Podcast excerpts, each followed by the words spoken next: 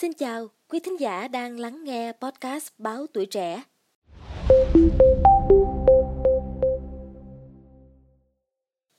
Thưa quý vị thính giả, mới đây, quy định xe cơ giới khi tham gia giao thông phải lắp camera hành trình mà Bộ Công an đưa ra trong dự thảo luật trật tự an toàn giao thông đường bộ nhận được nhiều ý kiến trái chiều. Trong số podcast ngày hôm nay, hãy cùng với Trinh Trà tìm hiểu nhé. Cụ thể, dù việc lắp đặt thiết bị giám sát hành trình, hộp đen, thiết bị thu thập dữ liệu, hình ảnh người lái xe là yêu cầu bắt buộc đối với ô tô kinh doanh dịch vụ vận tải. Nhưng nếu áp dụng cho xe cá nhân có thể ảnh hưởng đến quyền tự do và bí mật cá nhân. Ngay từ khi mới mua ô tô 4 năm trước, anh Nguyễn Văn Tiến ở Hà Nội đã lắp camera giám sát hành trình trong xe để nếu chẳng may xảy ra va chạm giao thông, có chứng cứ hay không bị xử phạt oan. Theo quan sát cá nhân, anh Tiến thấy đa số các chủ xe ô tô đều lắp camera giám sát hành trình bên ngoài. Còn nếu quy định lắp bên trong xe thì chỉ nên dừng ở việc khuyến cáo chứ không nên bắt buộc vì còn liên quan đến vấn đề kinh tế, sở thích, nhu cầu của mỗi người. Theo tiến sĩ Khương Kim Tạo, nguyên phó chánh văn phòng Ủy ban An toàn Giao thông Quốc gia, dù chi phí lắp camera trên ô tô dao động từ 2,5 triệu đồng sẽ khó khăn khi triển khai, song cần xét về ý nghĩa, tác dụng mang lại trong việc đảm bảo an toàn giao thông, đảm bảo tính mạng con người.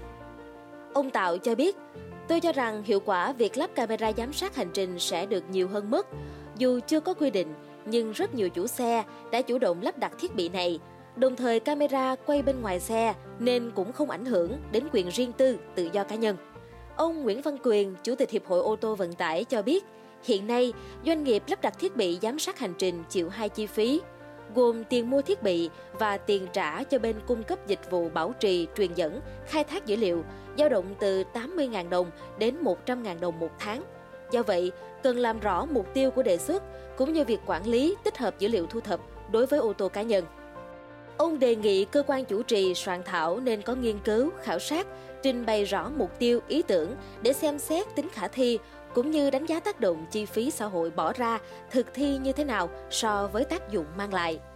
Đại biểu Nguyễn Thị Việt Nga, Phó trưởng đoàn đại biểu Quốc hội tỉnh Hải Dương cho hay, việc lắp camera hành trình với ô tô cá nhân là cần thiết.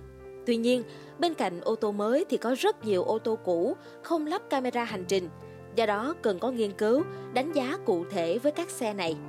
Đồng thời có thể nghiên cứu theo hướng với các ô tô mới lưu thông, sau khi luật có hiệu lực thì yêu cầu phải có camera hành trình. Còn các ô tô cũ có thể cho khoảng thời gian nhất định để chủ xe thực hiện.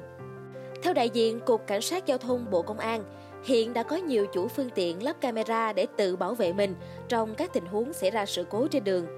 Có thể chứng minh được đúng hay sai trong các tình huống bất ngờ, lưu lại bằng chứng khi có kẻ gian xâm hại xe.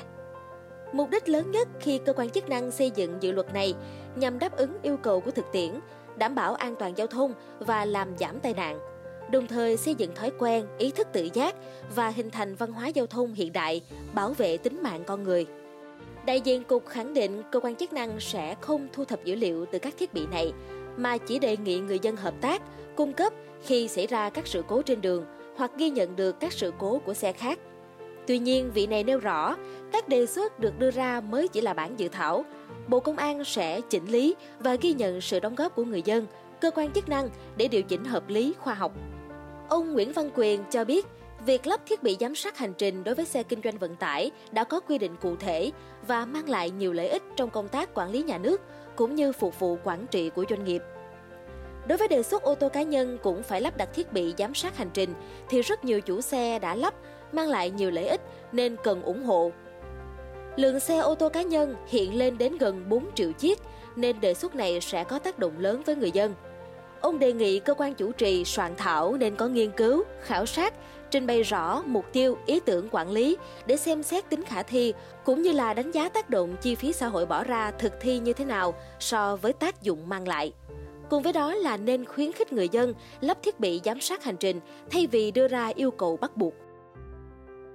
Quý vị nghĩ sao về những thông tin trên? Hãy để lại ý kiến của mình bằng cách bình luận bên dưới nhé. Cảm ơn quý thính giả đã lắng nghe số podcast này. Đừng quên theo dõi để tiếp tục đồng hành cùng với podcast Báo Tuổi Trẻ trong những số lần sau. Còn bây giờ, xin chào và hẹn gặp lại.